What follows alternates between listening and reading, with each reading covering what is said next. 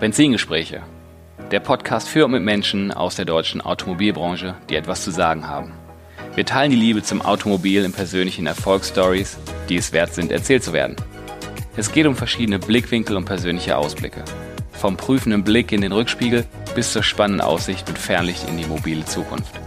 Ich bin Tim Klötzing, Online-Marketing-Experte und freier Berater für die Automobilbranche, Autoliebhaber und Agenturinhaber. Hallo und willkommen zurück bei Benzingespräche. Heute mit einem neuen Partner an meiner Seite, der sich bereit erklärt hat, hier mit mir ein bisschen zu reden über seine Erfahrungen, die er in der Vergangenheit gemacht hat. Und in dem Intro stelle ich ihn erstmal grob vor.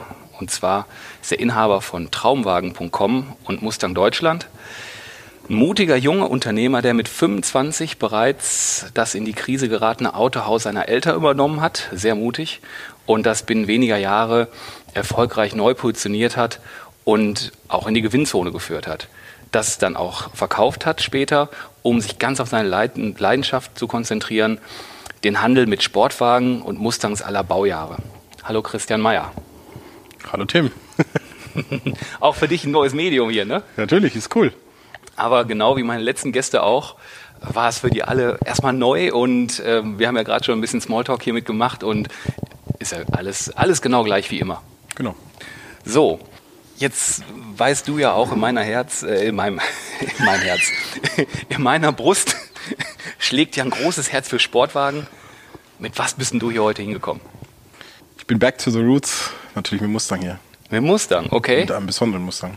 Mit einem besonderen Mustang. Den sehe ich gleich nämlich noch. Den müssen wir uns anschauen, ja. Auf jeden Weil Fall. Die Optik macht es in dem Fall. Die Optik macht's. Ja. Weil? Ja, wir haben uns wieder mal was getraut und haben wieder was anderes gemacht und haben ja, einfach voll foliert. Mhm. Es ist ein bisschen, ich nenne es abwertend immer Zirkuspony. Okay.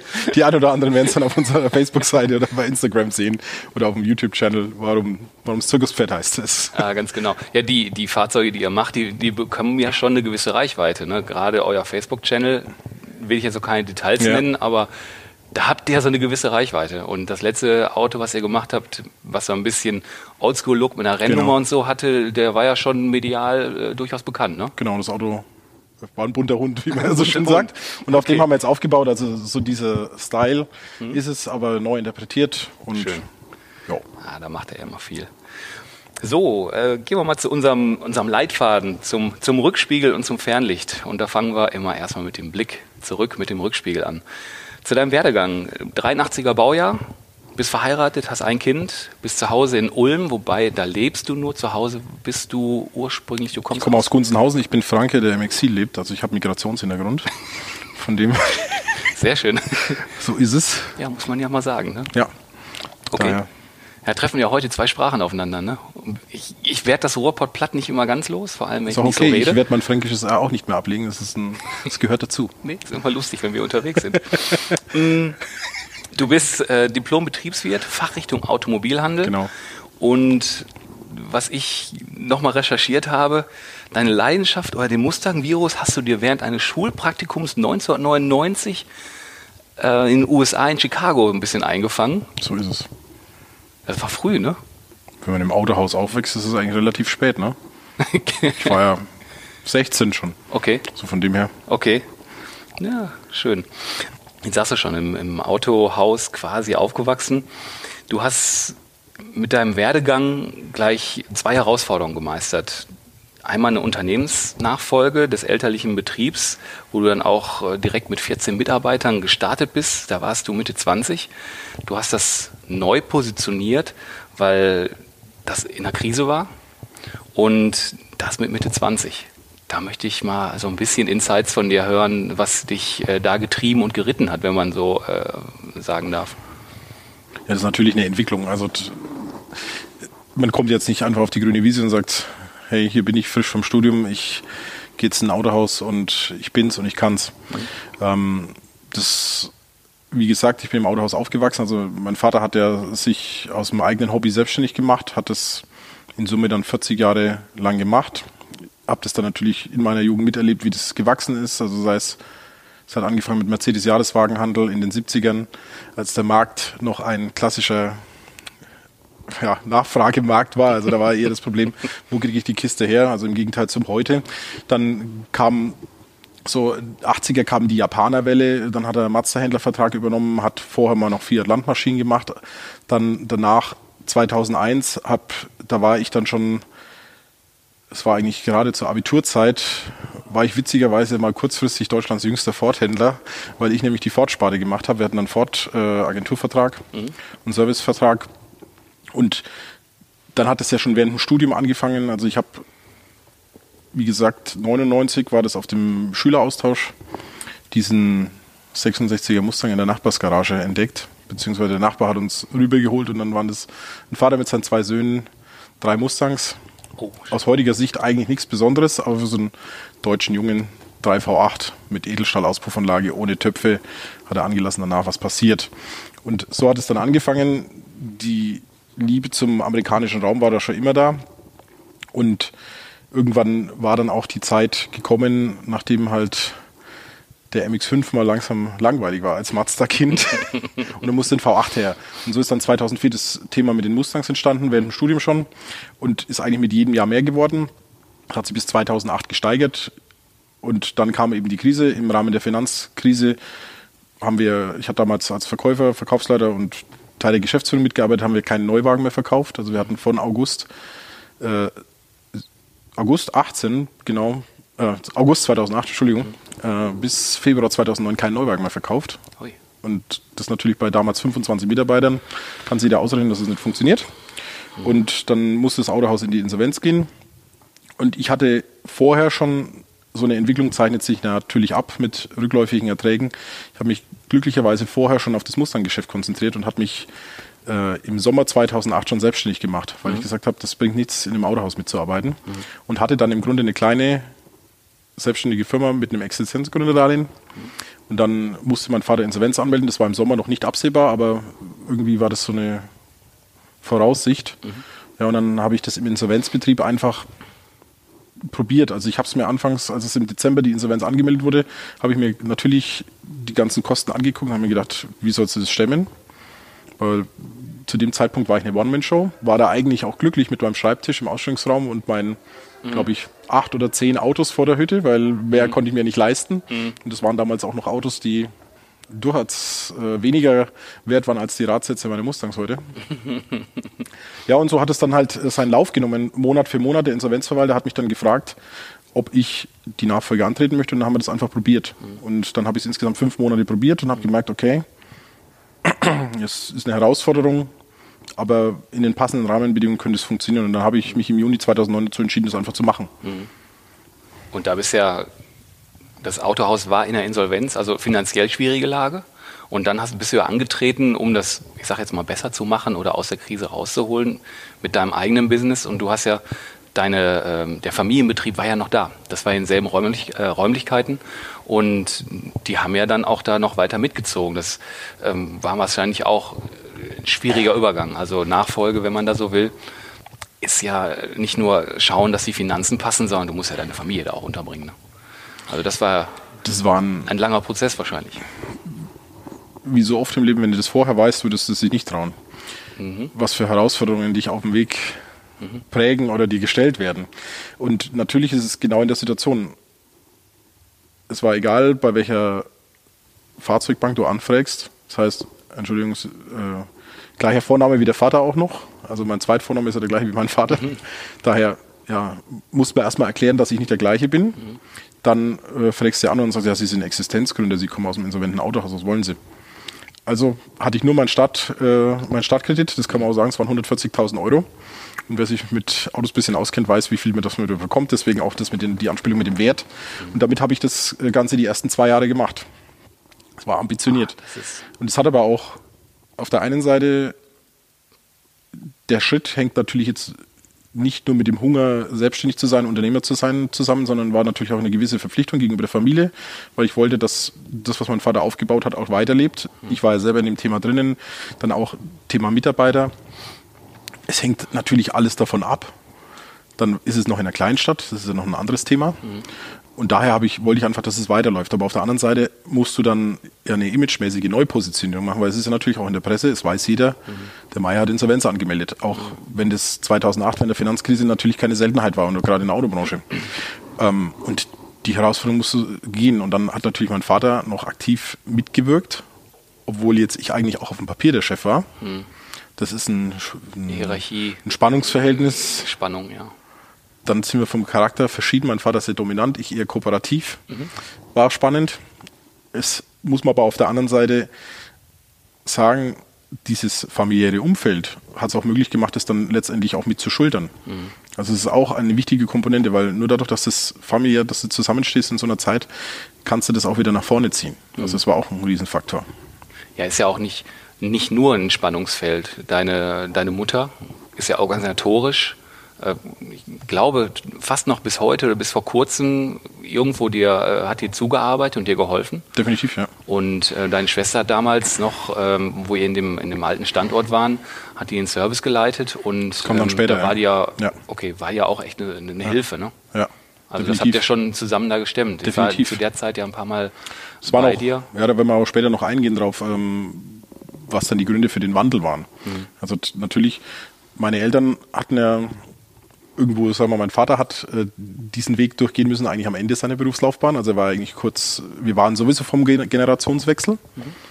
Ähm, das ist das eine Thema. Und ähm, dann kam eben meine, meine Schwester kam dann 2011 mit dazu, also die habe ich später dazugeholt und die war so mein verlässliches Stand bei dem Service. Mhm. Weil es ist natürlich immer, du kannst eins besser. Ich bin halt, ich bin der Vertriebler. Mhm. Ich, ich könnte Service, aber mein Herz schlägt einfach für Autos an und verkaufen. Ja. Und daher war es dann auch wichtig, dass du ein Standbein hast. Und meine Mutter, aufgrund dessen, dass sie über die Jahre alles gemacht hat, kannst du dich darauf verlassen, wenn es irgendwas auszubügeln gibt oder irgendwo hartnäckig dran zu bleiben. Das ist dann ihr Part gewesen. Und das ist natürlich so ein Fundament von so einem Betrieb. Mhm, absolut. Und ähm, die, was, was mich da interessiert ist, du hast natürlich Erfolg oder die Stichwörter Erfolg und Misserfolg bist ja gerade schon so ein bisschen, ne, ist, du hast das da aus der, du hast es neu positioniert mit deinem Steckenpferd, auch mit den Mustangs. Und da habt ihr ja auch viel Kompetenz aufgebaut, seid erfolgreich geworden, ihr habt eine Marke ähm, gegründet mit Mustang Deutschland, das auch in Facebook reingebracht, da kommen wir gleich noch zu. Und da hast du natürlich auch Erfolge gefeiert, aber auch, auch Misserfolge. Ich habe mir so schön vorbereitend eine, eine Frage hier so ausgedacht, wenn du da so drauf zurückschaust, auf diese Zeit, äh, hast du da auf, ab und zu mal gedacht, ich schmeiß hin? Gab es die Option? Ich will, ich, nee. also da gab es definitiv während der Phase, als ich mir überlegen musste, ob ich es mache. Also sprich dieses halbe Jahr zwischen Insolvenzanmeldung und dann der faktischen Übernahme, was so mhm. im Insolvenzbetrieb war, also äh, unter Leitung vom Insolvenzverwalter da überlegst du dir natürlich oft, was sind die Alternativen. Weil wenn wir jetzt mal meine Autohausunternehmerkollegen, wenn wir uns offen eingestehen, was wir da eigentlich machen, wenn man überlegt, mit welchem Kapitalrisiko du bezüglich Bestandsvolumen, Immobilieninvestitionen, dann Know-how-Abhängigkeit bezüglich der technischen Mitarbeiter, dann auch die Dauer der Investitionen. Mhm. Wenn du dagegen dann die Umsatzrendite, die durchschnittlich im Autohandel ist, und selbst wenn du doppelt so gut bist wie der Durchschnitt, dann hast du 2,4% Umsatzrendite. Mhm. Und da gehört schon ein bisschen Passion und ab und zu auch Ausblenden dazu, dass man das wirklich macht. Weil du kannst natürlich, wenn du heute in eine Verkaufsleiterposition gehst, äh, verdienst du teilweise das gleiche wie ein Autohausinhaber. Mhm. Aber da sind wir wieder beim Thema Unternehmer. Ja. Also, wo du gerade Passion sagtest, wir kennen uns ja auch schon ein paar Tage und wir kennen uns, haben wir gerade festgestellt, knapp vor Mustang Deutschland haben wir uns kennengelernt irgendwo. Ich weiß gar nicht mehr genau wo. Ist aber auch jetzt nicht wichtig. Aber so über die Jahre Passion, das war bei dir immer super authentisch. Und das ist auch ein wichtiger Schlüssel, denke ich mal, der zum Erfolg führte, auch langfristig das authentisch zu machen. Ähm, bei dem Stichwort Passion ist mir, hast du mal irgendein großes Fest gefeiert, wo wir dann nachts noch Mustangs auf deinem Hof ausprobiert haben? Nein. haben wir nicht gemacht. Nein. Ist ja aber ein Privatgrundstück, ne? Nein. Von daher, nein. Also von daher, die Passion ist ja bei uns beiden da und wir haben in den Autos gesessen wie die kleinen Kinder und. Ach stimmt, wir saßen da drin, ja, ich weiß. Wir saßen auch drin. Die Motoren, waren, die Motoren waren aus und wir saßen da. Dann trotzdem nachher so schwarze Striche überall. Aber was. egal. Das beim, beim Thema Passion nur so ein kleiner Ausritt, was wir da schon erlebt haben. Da gab es noch andere Geschichten, ja. Ja, auf jeden Fall. Du hast dich von, äh, von den Verträgen, von den Vollverträgen Mazda und Ford Hast du dich dann aktiv getrennt? Das war eine interessante Entwicklung. So witzig, weil sich das jetzt eigentlich gerade wiederholt hat. So zehn Jahre später. Als ich da reingegangen bin, in die Thematik, habe ich mir sehr viel Gedanken gemacht über, über meinen lokalen Markt. Weil das klassische, also das Autohaus von meinem Vater war ja klassischer Markenbetrieb, zwei Markenbetrieb. Dann haben wir teilweise mit Volvo, also drei, drei Marken, klassisches Service, Servicegeschäft, also dieses typische Kirchturmgeschäft. Mhm. Ähm, und parallel lief dieses Mustang-Geschäft ja eigentlich schon recht gut an. Ich habe mich aber zu diesem Zeitpunkt nicht getraut zu sagen, ich habe keine Lust auf diese lokale Kundschaft oder auf das Brot- und Buttersortiment. Wir haben ja vom Fiesta bis zum Transit alles verkauft. Wir hatten ein Abschleppunternehmen, wir hatten eine Aufbereitung, Karosserie, also alles. Es war so dieser bunte Bauchladen, den man klassische mittelständische Familienautohaus, wie es ja heute nach wie vor gibt, aber was immer weniger wird, das hatten wir. Und ich hatte so diesen Eindruck, muss das weitermachen und die lokale Kundschaft so quasi bei Laune halten. Deswegen haben wir uns dann weg von dem Markenthema, weil dadurch, dass ich keine Einkaufslinie hatte, habe ich keinen Händlervertrag bekommen, was aus heutiger Sicht das größte Glück war. Also wir haben nur Serviceverträge gehabt, ähm, keine Einkaufslinie, daher auch keine Vorführwagen, kein Händlervertrag. Und dann habe ich gedacht, okay, mein Vater hatte ja damals schon die EGA-Partnerschaft, darüber hatten wir dann auch Kontakt. Stimmt. Oder nein, und dann habe ich das als Mehrmarken-Autohaus positioniert und parallel die Mustangs gehabt. Also wir haben uns dann auch mit meiner Schwester versucht, im Bereich Service die Kompetenz für alle Marken, was man da gemacht hat, dann mhm. so Thema wie Autogasumrüstung, mhm. dann Tra Vermietung vom Kleinwagen bis zum Transporter hat man gemacht, eben Abschleppen haben wir nach wie vor gemacht. Und das war so dieser bunt gemischte Bauchladen, den wir versucht haben zu bewirtschaften mhm. und da dann halt mit knappem Budget gedacht hat, dann bewirtschaftet jetzt, wir, jetzt müssen wir mal gerade, hier, hier, läuft gerade ein Trupp äh, äh, Leute vorbei, die sich laut unterhalten. Okay, also bunt. bunt Denkst also, um es auf den Punkt zu bringen, oder jetzt nicht so weit auszuschweifen, mhm. man denkt, man muss es jetzt auch gerade aus Marketing-Sicht, man muss so einen Lokalmarkt bewirtschaften, weil so macht Sinn und es ist ein tolles Konzept und das habe ich mir ausgedacht. Aber auf der anderen Seite hast du ein wörtlichen Pferd im Stall, nachdem Leute aus Hamburg kommen und es haben wollen. Mhm obwohl du da eigentlich gar keine Werbung machst. Also so ist ja das Mustang-Geschäft entstanden. Ich wollte eigentlich für mich einen Mustang haben und wie man es als Autohändler macht, alles, was man irgendwann besitzt, manchmal nach 24 Stunden und manchmal nach einer Woche, man inseriert es. Und in dem Fall war da halt Nachfrage. Ja. Und das war eigentlich das Witzige. Und ich habe die ganzen Jahre dann immer versucht, dieses lokale Geschäft noch zu bewirtschaften. Und aber einem gewissen Punkt haben wir gedacht, okay, jetzt go for it wir machen einfach Mustangs, beziehungsweise die Passion hat dem Ganzen recht gegeben, dass einfach das, was mir am leichtesten gefallen hat, was mir persönlich gefallen hat, das war auch das, was den Kunden gefallen hat. Mhm. Und daraus ist dann das Mustang Deutschland entstanden. Ja, das ist auch in der Tat das, äh, wofür das, das dein Herz geschlagen hat, hast du ja so gerade formuliert, und rein in die Nische und der Schlüssel dann zum Erfolg ist ja, wenn du für was brennst, setzt du Energien frei. Und dann ist das relativ einfach. Ja. Und das wiederholt sich, hast du gerade schon gesagt, jetzt gerade auch wieder so ein bisschen, wo du sagst, Mensch, das ist alles, wie ich es nur aufgestellt habe, nicht ganz einfach und ich lass mal laufen und siehe da, auf einmal wiederholt sich so ein bisschen Geschichte. Dafür, wo du brennst, das, das läuft dann wieder ne? von, von alleine. Wo du gerade sagtest, ne, kommen auf einmal Hamburger zu dir und wollen ein Auto haben. Es kommen ja auch Ruhrgebietler zu dir, haben ein Audi TT quasi gekauft den du auch schon zugelassen hast, die Leute aus dem Ruhrgebiet, der eine sitzt ja am Tisch, das bin ich, kommt dann zu dir, guckt sich den TT an, guckt sich dann an, was du da gerade fährst, in so einem gebrauchten Range Rover Sport. Und mit welchem Auto fährt er ins Ruhrgebiet zurück? Nicht mit dem TT, sondern mit deinem Auto. Ja, aber den habe ich dir noch was anderes. Ja, genau. Den habe ich dir relativ schnell auf dem Hof. Dann habe ich den Wagen, der angemeldet war, alles fertig. Ne, habe ich ja Probe ja, gefahren, kam stimmt. zurück und sagte so, hm, ist, ist cool. Ist halt ein TT ja, ist halt ein TT, war ja auch für einen Übergang und dann sah ich ja deinen Range Rover in Schwarzer stehen und sag, wo ist der Schlüssel? Und dann bin ich den Probe gefahren und dann, wo ich zurückkam, gucktest du mich nur an und dachte, hast du die Augen gerollt und sagst, alles klar. War klar, weil es ein Achtzylinder war. Ja, so ist das Leben. Geht nichts über vor acht. Gut, so viel dazu. Äh, Thema Authentizität, mein, mein permanenter Verhaspler. Und Reichweite hatten wir vorhin schon mal ganz kurz. Mit der mustangdeutschland.de hieß der nicht nur so, sondern er hatte auch die Website, was natürlich dann unter SEO-Kriterien und allem natürlich ein Perfect Match ist in dem Kontext, haben wir auch damals die Facebook-Seite aufgebaut. Mhm. Und das ging ja relativ einfach und schnell, eine Reichweite aufzubauen, weil das Thema einfach so Nische und so speziell und so emotional war. Emotional und ist das Thema. Emotional. Das haben wir relativ schnell gemerkt. Das, haben wir, das machen ja viele, wenn ich jetzt heute, wenn ich sehe, Autohäuser, denen ich folge, die versuchen das ja heute noch irgendeine besondere Leasingrate über Facebook zu vermarkten.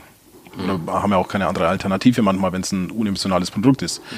Aber wir haben sehr schnell gemerkt, wenn du eben einen Burnout auf dem Hof machst oder wenn du zeigst, wie wir Autos modifizieren, customizen, diesen Weg, das Endprodukt, das Besondere mhm. und das Emotionale, da haben wir teilweise Reichweiten hingekriegt, von dem haben andere geträumt, die der Werbung draufgeschalten haben. Da waren wir ja regelmäßig begeistert und wenn du das dann noch mit Werbung verstärkt hast, war das immens und dadurch ist ja dieses, auch, muss man natürlich auch sagen, in der Entwicklungsphase von Facebook, was natürlich 12, 13, 14 eine andere war als heute, ja.